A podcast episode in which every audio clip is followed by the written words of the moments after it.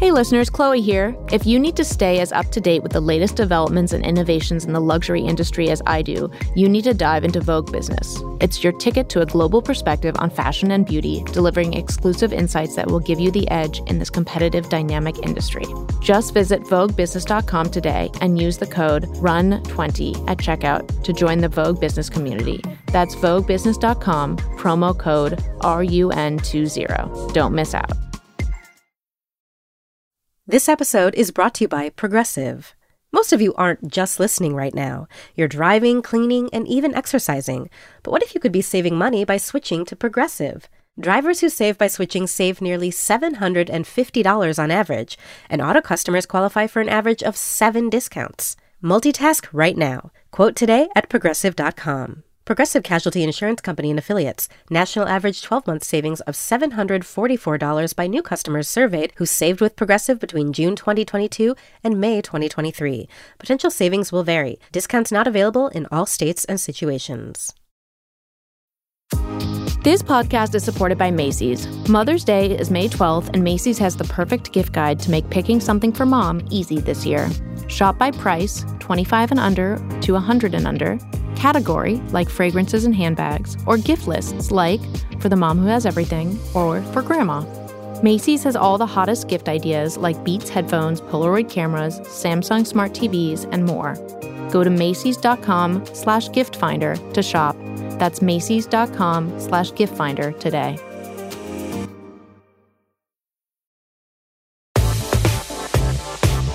This is the run through. I'm Chloe Malle. And I'm Chioma Nnadi, and it's Couture Week. Oh, Chioma, I'm so excited to hear about your big your big trip. My my very short whirlwind trip of Couture yeah. in one day. so today on the show, I got to speak to designer Simone Rocha, is obviously the woman of the moment. She's a guest designer for Jean Paul Gaultier's Haute Couture show, which was on Wednesday, and I got to speak to her like in the countdown, so like 12 yeah. days before the big show. But she was very ready and relaxed, and I'm obsessed with her. And I'm just, I'm just sad I didn't get to be there in person. But um, we had well, because now nice you're chat. back in London, but you yes, were now I'm back in London. Yes, but I was, I was in Paris. And tell us everything. There. We are joined today by Vogue Runway's Nicole Phelps. Hi, Nicole. Hi and we want to hear Chioma's yeah. diary from baby's from baby's Paris. first couture baby's first couture week.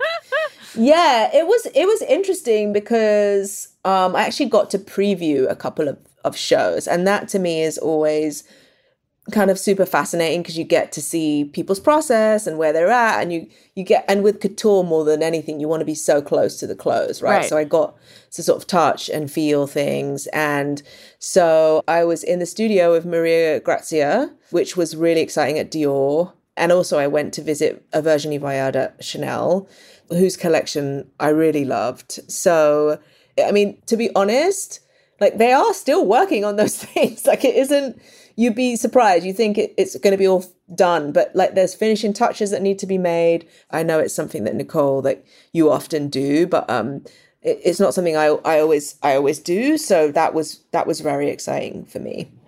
I thought uh, all of those collections that you mentioned were were really beautiful, and yeah. uh, Chanel especially. I think uh, the payoff is when you see those pieces up close. Acielle uh, shot shot backstage at Chanel and just to see the you know the embroidery um, on those pieces. And they look uh, obviously very very worked but also really light which I think is one of Chanel's fortes right? This this sort of yeah. lightness. And Acielle is our street style photographer. Yes she shoots street style and backstage for us. Got it.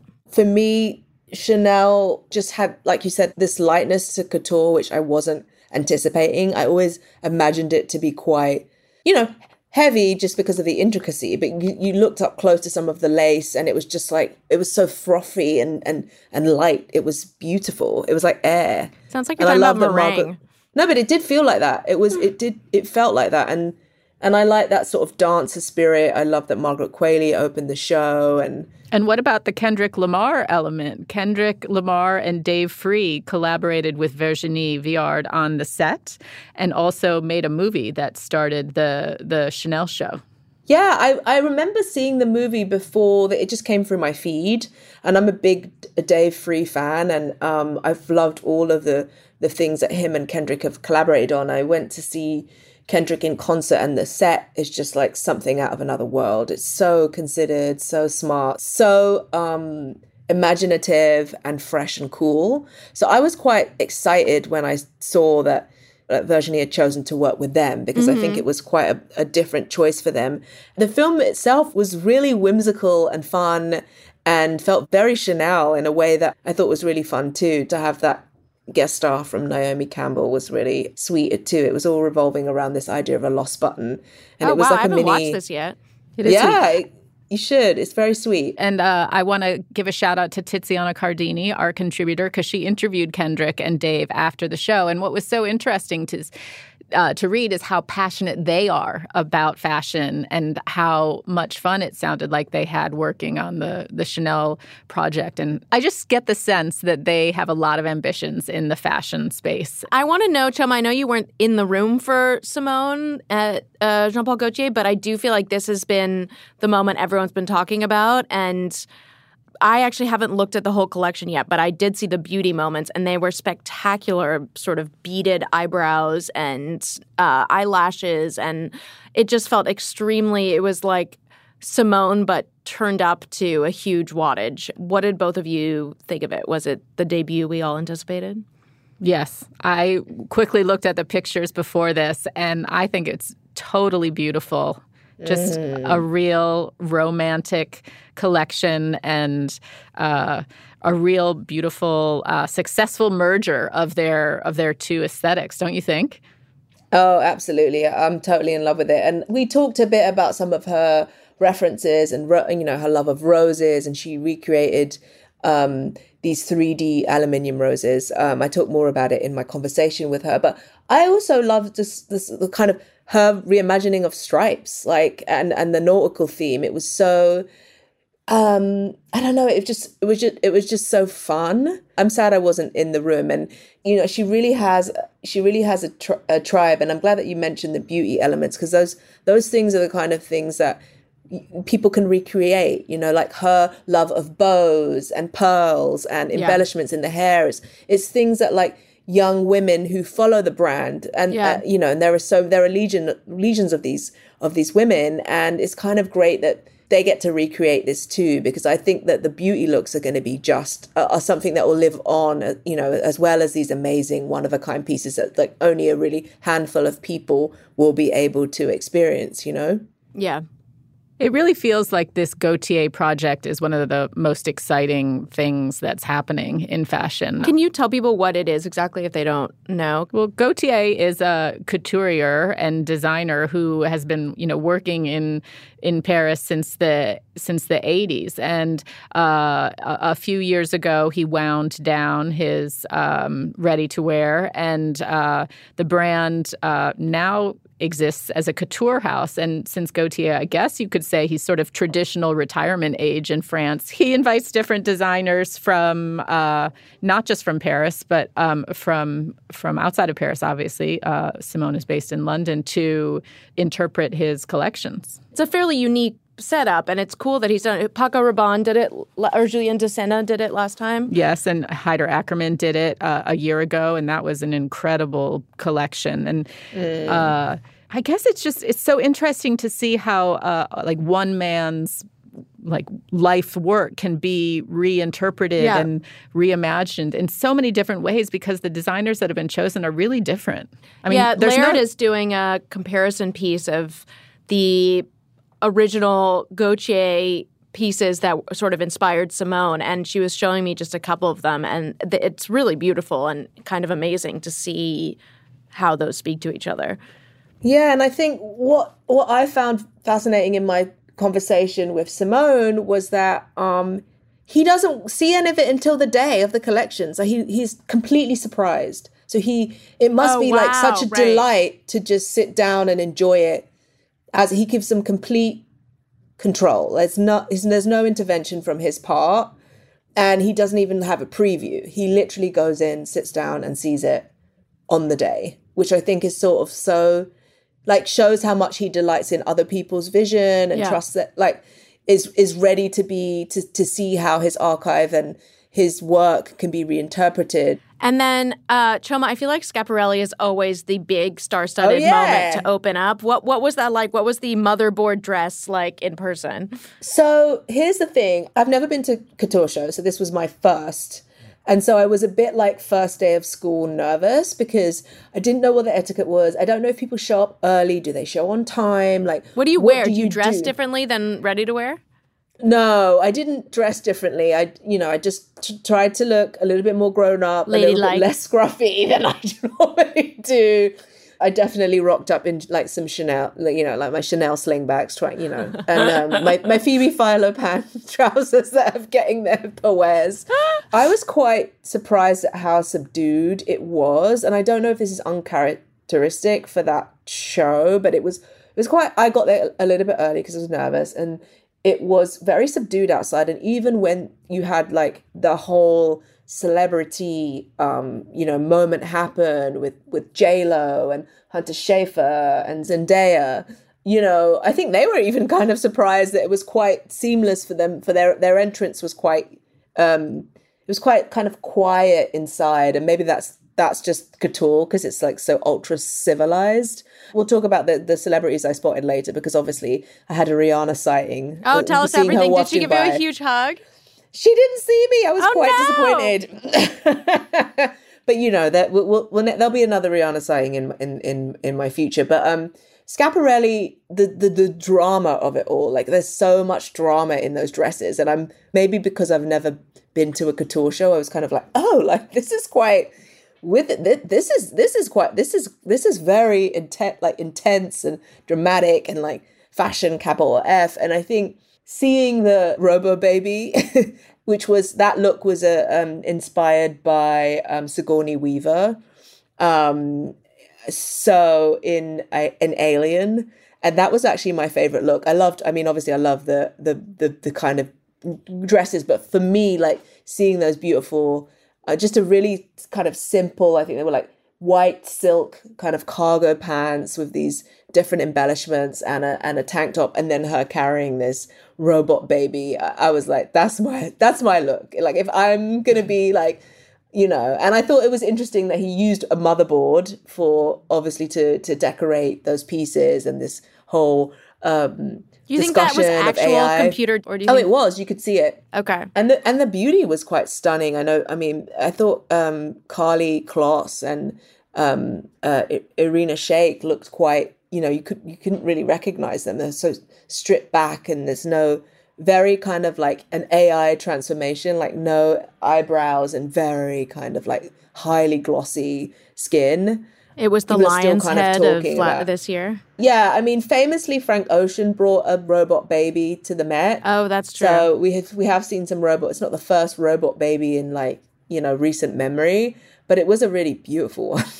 What would you Very, very What would you nominate for uh, for the for the red carpet at the Oscars? What do you think? Which dresses did you see? That's see? a good, good question. That's a good. That's a good question. Okay, I mean, I'll start with Dior because there was this beautiful, and I'm not sure if it was velvet, but it was actually the silhouette was quite different from the other kind of like wasp waisted um, dresses, but it was draped across the. It was almost like a column, uh, and and and it was this.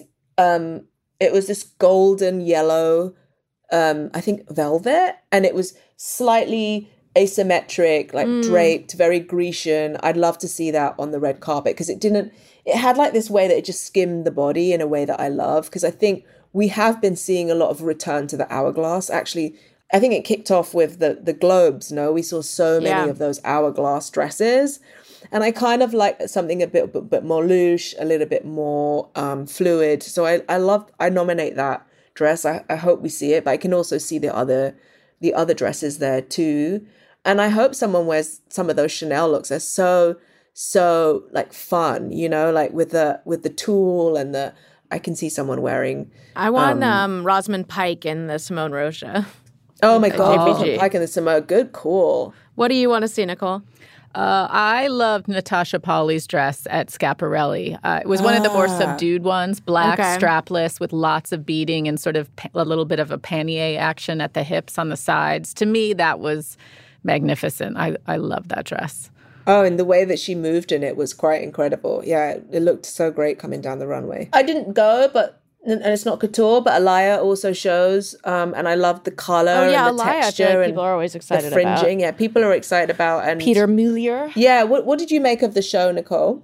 I'm a big fan of Peter's. Uh, I wasn't there, obviously, but have been paying attention online. And uh, he talked a lot about using just one material. So apparently, the whole collection was made with merino wool in different kinds Whoa. of textures. Wow. And it's cool to give yourself uh, and your atelier a challenge like that, mm-hmm. especially at a at a house that's known for evening look, sexy evening, to do all of that in in merino wool is surprising. But then on you know on the other hand, Alaïa is famous for for its knits. But you know, it's cool when a designer sets themselves a challenge. Yeah. Anything else? I'm still catching up on Oscar movies. I finally watched um Anatomy of a Fall. I need to see it. Oh my god. It's living in every cell of my body. I rem- I remember why I I like French movies, like why I like that sort of realism and like emotionally charged. Well, like, Justine Triet did very well with her Oscar nom, so oh the Academy agrees with you. Oscar nominations came out on Tuesday, as we know, and people have been extremely activated over um, Barbie not being nominated for more things. We had an interesting conversation this morning in our stand up about how there's all this chatter about how Margot Robbie wasn't nominated and Barbie got, you know, shafted. And um, Laya brought up, she said, America Ferrera was nominated and no one's really acknowledging that. And it's mm. not really fair. I mean, Barbie did get its due. It just wasn't Margot Robbie or Greta Gerwig. So anyway, uh, I thought there's different takes to the idea of a snub and um, Oppenheimer blew everyone out of the park yeah, with 13 nominations and I don't know if I want to watch it yet. You haven't seen it? No. Oh my god. I'm god. holding out. I have I have to do Killers of the Flower Moon, I have to do Poor Things. But let me just say everybody watch Anatomy, Anatomy of a Fall. It's living oh in every cell of Chioma's body. The, oh fight god. scene, the fight scene at the end.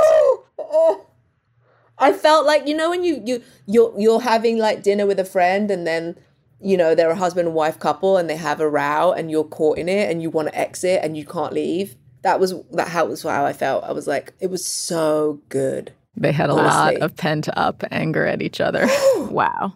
Yeah, I mean it definitely was a moment of great Greta's not getting maybe their due. Greta yeah. Lee also was not nominated, which that I am most upset about because I just wow. loved that movie. Me so too. Much. That was yeah. my movie of the year. Me too. Oh yeah, that was my movie of the year. Past Although, Lives, just reminding yeah. people who haven't oh, heard us talking about it incessantly. So Wait, so Nicole, we're done with couture this week. What what's next on the docket? Uh, two weeks till the official start of New York Fashion Week, but okay. we have Marc Jacobs showing next Friday on February second. The run through will be back in just a moment.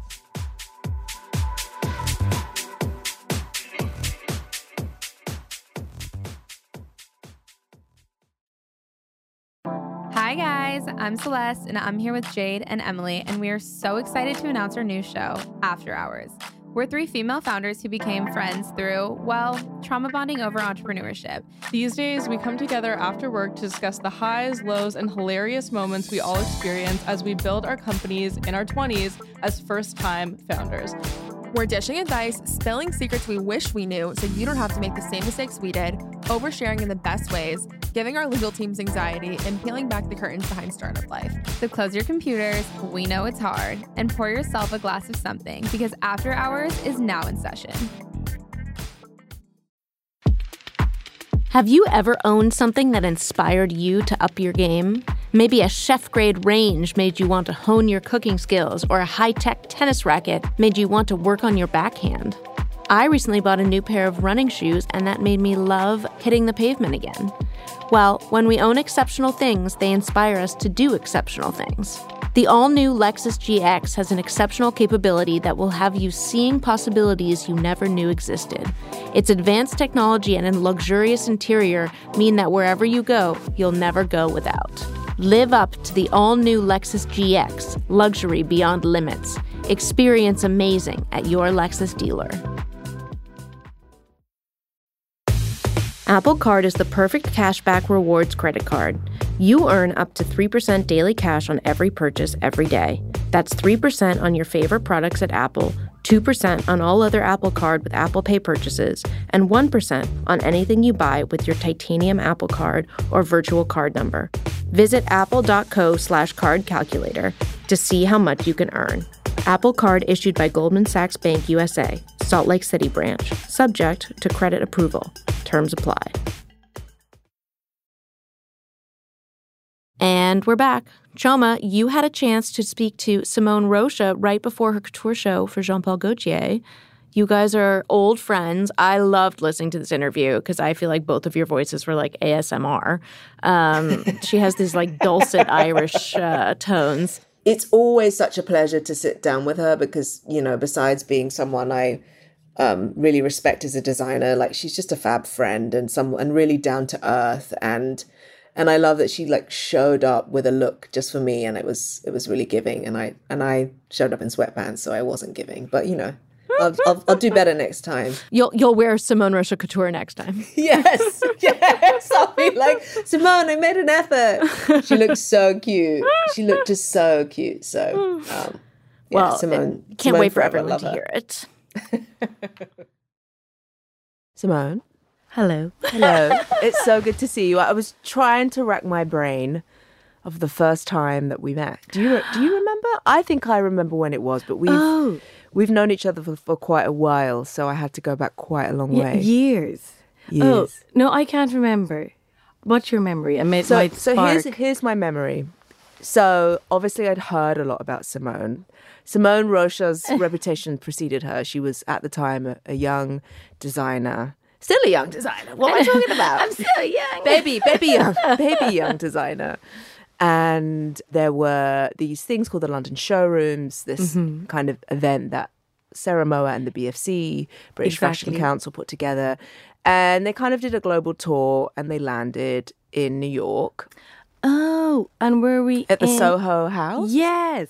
Yeah. Upstairs. Upstairs. And we all have like a rail in this like bedroom and like someone would get the bedroom. I know. Maybe I don't know. Did someone get the bathroom? You know, we were all dotted around. I remember. Yes, and I, I, all I remember is there were at least maybe eight or nine designers. I only remember you. oh no! Me too. I can't remember anyone. I don't remember anyone who was there. I just remember being uh, totally enchanted, and here we are here um, we are. Many, many collections later. Two two babies on your side. I know.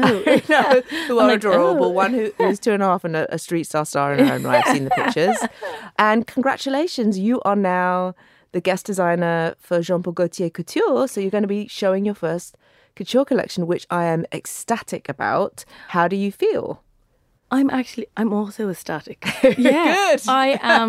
well, you look there. fab. I mean, you're wearing one of your gorgeous. Which collection is this? This was from Baby Teeth. It was actually the first show that was after COVID. It was my ah. first back in person show. Right. Yeah, we call this a smudge flower, and ah, it's a taffeta. It's gorgeous. Um, kind of version of an oversized uh, baby smock. I know you love colour, Chum. So I, like, so you did this for me. Well, I was like, maybe today I'll wear some colour for Chum. You look fab. You Thank look absolutely you. fab. Honestly, I'm so excited. The last nearly six months, I've been between here and Paris, so I've been there pretty much every week. Wow, working with the atelier. Uh, so then I was there yesterday, and all the all the pieces are now becoming reality, which is mm. incredible.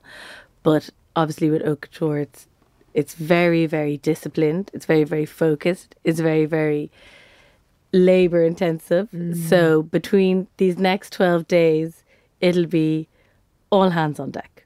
What was the starting point for this collection, and how long has this been in the works? I was invited to be the guest kind of last summer. We were mm-hmm. discussing. So then in July, I'd agreed to do it and was really excited. Started thinking about the archive, started thinking about Gaultier itself, himself, and then I was working with the atelier from kind of late August, September. Wow. Yeah. I'm kind of so curious about the Venn diagram between you and Jean Paul Gaultier and like where where you see kind of synergies or what mm. what what parts of the archive you were attracted to and and also just about doing couture for the first time and what that was like. For me, like it was more than like not really having everyone's like what's the inspiration behind the collection, but it's actually I almost feel like I had intention mm. behind the collection. Mm. And what I really wanted to do was to make something that was provocative, playful, beautiful, modern, and then thinking of Mr. Gaultier's world and then really finding the red line, I was kind of calling it between the two, mm. and really looking at his pieces that are incredibly feminine and fetishistic and then harnessing that femininity and seeing what that looks like and then bringing kind of that provocativity into the idea of tailoring and breaking that down mm. and then also then contrasting that with the fact that it's haute couture and the the exploration of technique mm. and those were kind of the, the elements that was kind of what the collection is essentially about. Were there collection or touchstones within like the Jean Paul Gaultier universe that kind of stuck out to you? Absolutely. It was incredible, actually. Going through the archives, it almost felt like kind of analytical and kind of scientific. Mm. They'd come in on this truck in these wow. in these um, in these big boxes. Was this was in Paris, or they'd come to you in Paris, right?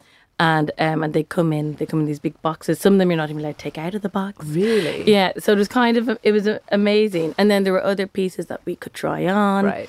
And I've always been a very kind of physical designer mm. whether it's mm. trying it on the model or draping the fabric directly onto the body or placing the embellishment on the body rather than kind of on a sketch.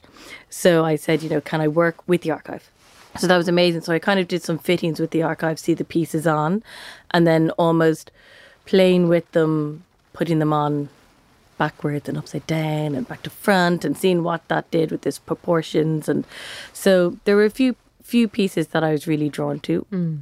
Actually, the very first thing that completely took my breath away was in the atelier, all the busts of all the clients. Wow, I know because yeah. so you you're reminded that the, it's like a fingerprint, isn't it? It's like everybody has a specific exactly made to measure. It's ma- and it's something that I hadn't even not that I hadn't thought about, but it wasn't something that had registered in my like when I work and my shows. It's this kind of bigger narrative. So mm. I've just realized my dress is really crunchy. So it's probably like the rustling that you're hearing. It's just it's just beautiful taffeta, yeah. guys.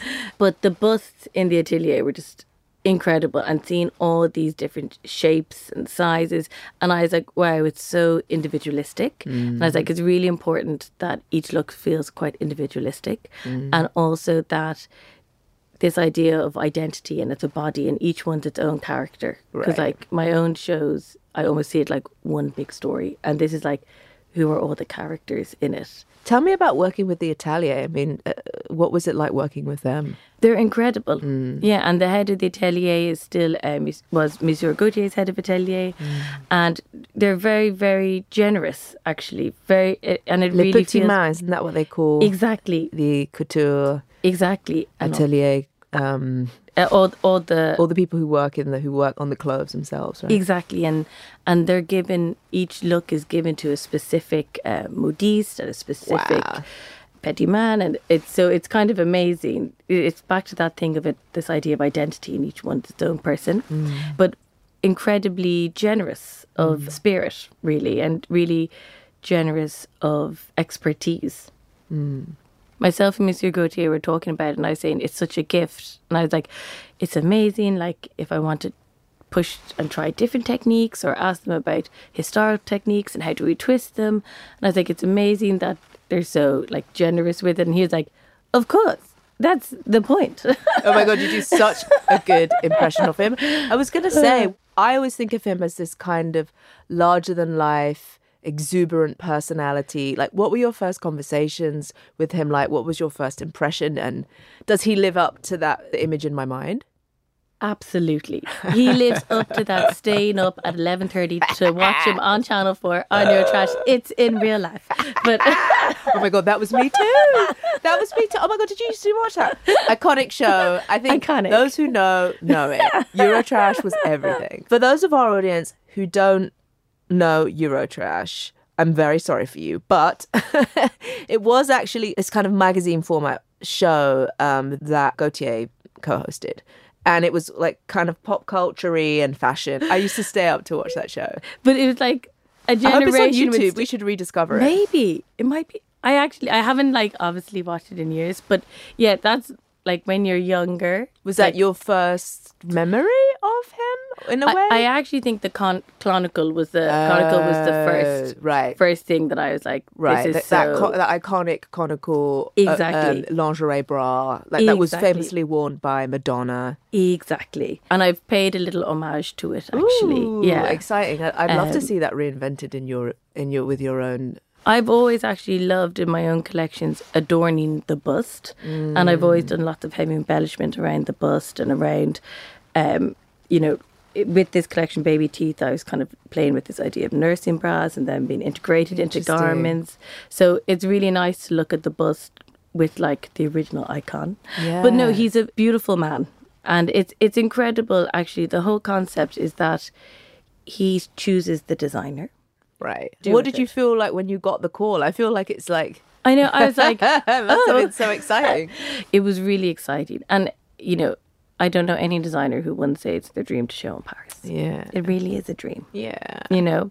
But as a concept, he picks the guest Mm-hmm. and then he doesn't actually want to know anything about it. I love that. Wow. yeah, doesn't That's want amazing. to know anything, doesn't see it, So, so he hasn't seen it. nothing. I love this. I know. The first time he'll see it is sitting at the show. How fab! Then you get a real surprise. I love that he has that trust and he under respects the fact that you need to create in your own, Absolutely. you know, in your own way. Is it like he's a real designer? And he said, you know, he wants to do it like this because he's like, if I was the designer, I don't want someone sitting on top of me telling me what to do. and I was like, nice. so yeah, so he won't see it until the day. I'm so obsessed with him. Yeah, yeah, and he's yeah he's he's he's yeah very same very very generous of spirit and yeah lovely lovely man. Well, I've heard that you don't work with mood boards. I don't work with mood boards. No. Yeah, I am. I I love imagery and I collect imagery and I actually really enjoy researching, but I've always found it a little bit uh formal I did not formulaic, but it's just never Expected, I suppose. Yeah, it's just never been something that not I've- part of your process at all. yeah, not really. Like with with with I will circulate sometimes a body of images Right. or I will have like a selection of books that then I'll sit down with different members of the design team and pull out things from different books. But I never put like here's the mood board of the season. And even then when the team like when we then do a show and collection, then we're getting ready to sell it, and I've talked about everyone else. It means that I have to explain it. So maybe a mood board would be easier, but um, but yeah. And for this, definitely no mood boards. This was very much trying to find the union of his his world and my world. You, how was your process different, and was there anything that you learned about yourself in doing this? I learned to slow down because it's a much slower process. Yeah. And in ready to wear, you're trying to do a hundred things at the same So, time. So, how long on average does it? How much? Because we always hear about the hours that it takes to make a couture dress. Can you think of the one dress in the or look in the collection that you could name that took like how many hours on average, or or one that took really long to make, or was particularly int- intricate? there's one specific dress. I mean, they all take ages. like I'll be fitting it, it's not finished, and it goes back, and go back, and I'm like, okay. So, like, so it, it really takes like some of them. Some of them do take weeks. I mean, it must have been nice to be like, I would love this hand dyed. I mean, there are there are things that you can be like, the there are details and a sort of exquisite um finishings that you can do with couture that you just you Exactly. can't do with ready to wear. No, and it's something like even in my I've I've always loved working with my hands, and I've mm. always always been in. We always do a lot of embellishment, Yes. embroideries, hand knit, hand crochet. So it was also nice that things that I also felt in my world, I could really push them to their limits and mm. really, you know, bring in this new energy into them. So it also ignited it all for me a little bit as well. Hey, I'm Molly Sims. And I'm Emma Shagormley. We are two best friends with one common obsession beauty. And by that, we mean everything that makes you look and feel beautiful. We tried it all, and we've got your back. We'll be calling on all our favorite health experts, industry insiders, and friends to answer all your beauty questions. Consider us your Beauty 411, and sometimes your 911. From how to fix brassy hair to the pros and cons of laser facials, and always with a cocktail in hand. Always. So be prepared to be obsessed. Check out Lipstick on the Rim wherever you get your podcasts. With access to so much information, it's hard to feel like an informed, discerning citizen. That's why on Make Me Smart, which is a podcast from Marketplace, we make it easy for you to stay in the know. Hi, I'm Kai Ryssdal. Every weekday, Kimberly Adams and I unpack the latest from Washington, D.C. Uh, the Senate Minority Leader has announced that he will step down as the Republican leader. What's happening in AI? Uh, I mean, don't buy at the top, but holy cow, artificial intelligence and all the companies related to it are the, the hot new thing and we do the numbers. So, as a refresher, inflation is the rate of increase in the prices of things. It's not just sort of things getting more expensive, it's a speed at which things get more expensive. Because in a world that's constantly changing, we all need to stay smart. Listen to Make Me Smart wherever you get your podcasts.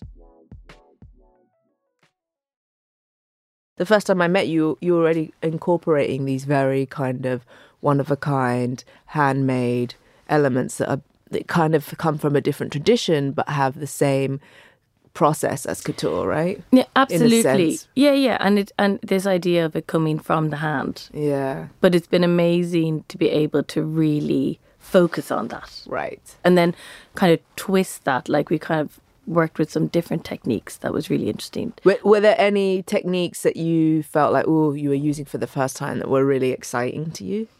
Um oh yeah definitely like one one because one thing like I was really interested in the idea of aluminium because it's so huh. iconic to Monsieur Gaultier the, the can. Yeah. So then I was like, how can I bring this into the collection? So we've kind of made these aluminium almost metal roses wow. as these kind of like pieces.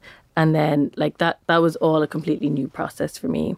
And then also treating some lace kind of dipped in it. It dipped in metal in. So it's all like in a workshop at the moment being all um, put together. So it's almost like a cage. Wow. And that's also kind of like relating to there's like I was playing with one of his collections, which was had a kind of historical feel, and it was looking at panniers uh, from like uh, the Age of Enlightenment. Mm. So it's kind of like there's like little subtle nods to things, and then there's things that I've really, really paid homage to him like some hand painting from the tatouage collection. Oh, I have collect. I have pieces I've collected from that oh, collection. Oh wow! Yeah. Well, there's a little nod to that as well. Excellent. So yeah. Were you a fan of his back then, as far as his clothes? I'm trying to imagine what what um, Baby Simone wore. Did you did, did you own any of his pieces? Because I think I've only ever seen you in your own your yeah. own design. You're one of the few designers who literally I only ever see you in you. yeah, I am. I know I'm dedic- dedicated to the cause. It should, that's the way it should be. What's the point of making clothes if yeah, you don't if you can't get don't exactly. get to wear them? It's it's the high it's a highlight. Um, but actually, before I wore my own clothes, I used to wear my father's clothes. Oh, amazing. So my dad was a designer. Yes, John Rocha. So exactly. So I actually very much grew up in his studio oh, in Dublin wow. in Ireland. And I would so there's always like an out rail. Ah. And I would always raid the out rail and like myself well as I inherited from him my dad used to work a lot in volume so he'd always yeah. do these big volume skirts and my go to was I would get the skirt and I'd hook it up and wear it above my bust under my arms. Love. And that was my look. So I'd wear that was like what I used to wear. How and old I, were you at the time? This is when I was like 14, 15, 16, 17, that kind wow, of age. Have fun. Yeah, I was also obsessed with my school uniform. Um, so I would wear it was like a pleated skirt, knee socks, brown jumper, brown skirt, red tie, white shirt. And I loved that as well. So I really enjoyed wearing that. I had the same size feet as my mom. And my mom. Your mom might be the chicest person on the front row at all of your shows. Yeah, she always looks amazing. Amazing. And she's incredible style, incredible mm. fashion, art, knowledge. and now we work together. And once my feet were her size, I would borrow her shoes. So I would always wear either Prada or Comme des Garçons brogues. Oh, love this I, look. with this huge tutu. so that that was like that was me as a teenager. And then when I got to art college in Dublin, it evolved that I got obsessed with where, and then I was really into uh, vintage stores and flea markets. So I started buying men's polo shirts in like XXXL. So they were huge, and then I'd wear these really short tutus Oh my God, I love them. this look. Yeah, and then like knee socks, and I used to because I always had small feet. I'd buy vintage little glittery shoes Oh kind of thing from your dad. So yeah, that was kind of my look, and kind of still is. What an amazing look. I heard that you were three months old when you went to your first I think so. show. What's your actual first fashion memory? I mean, you grew up around fashion. I have some very good show memories because I Ah. would work at my dad's shows. So like sometimes I'd be From, out from the age of. probably like 16 like Okay, i'd be cool. running around so i'd be i'd i'd go and do the prep and i'd do all the fittings Uh-huh. castings and then i would seat at the show and then sometimes i'd be backstage and i remember once um tying Alek Wek's shoes and I mean, I was like, I love amazing. Alek. Yeah, like Oh some God. amazing. Like I had some like really fab moments like that. I was thinking back on some of your collaborations, and it's kind of iconic that you've gone from H and M to couture. Yeah. Um, I and your love H and M collection was a sellout. You know, people were scrambling to get that collection, and I think one of the things that it reminded me was just how you know how democratic like your silhouettes are and how it can be worn by so many different body types and people. And um just seeing how like your at that point you your aesthetic had become so defined and it was so like you had a tribe at that point. Mm. what was the feeling of like having that global moment? Because i do think that those h&m collaborations resonate on a different level because people are queuing up to see them they're scrambling to get them in different cities in the world it kind of like you see so much more Simone on the street and you see people interpret it in different ways like what was that feeling like Yeah, it was amazing. And it was something that it was also mad because it was in lockdown.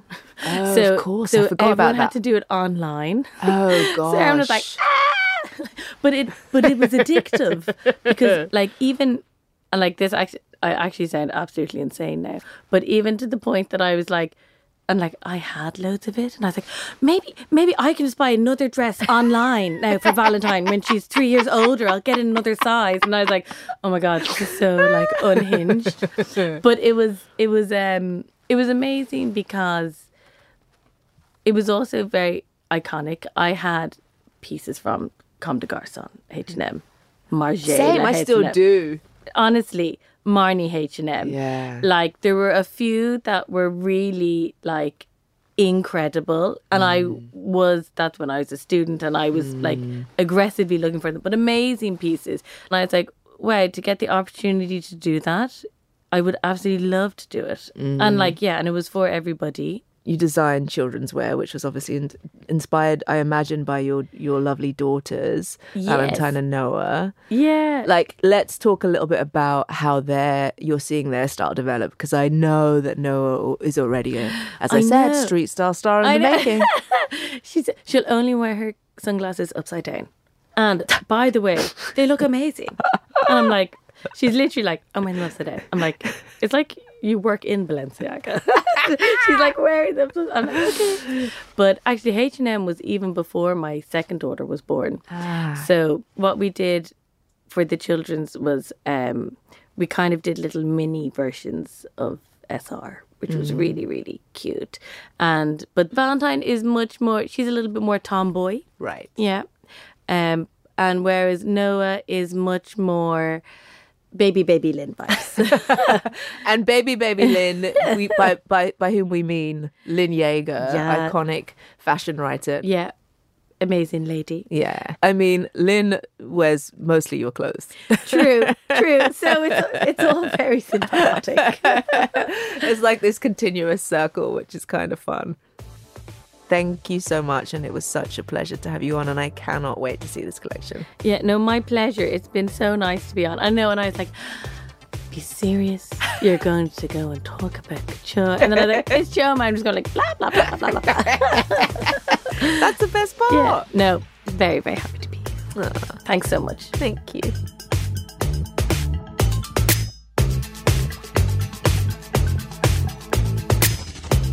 And that's it for the show today.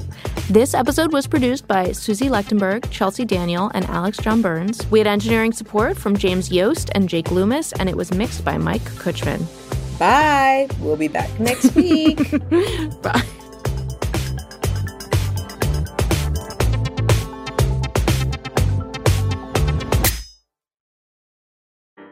We've all been there before.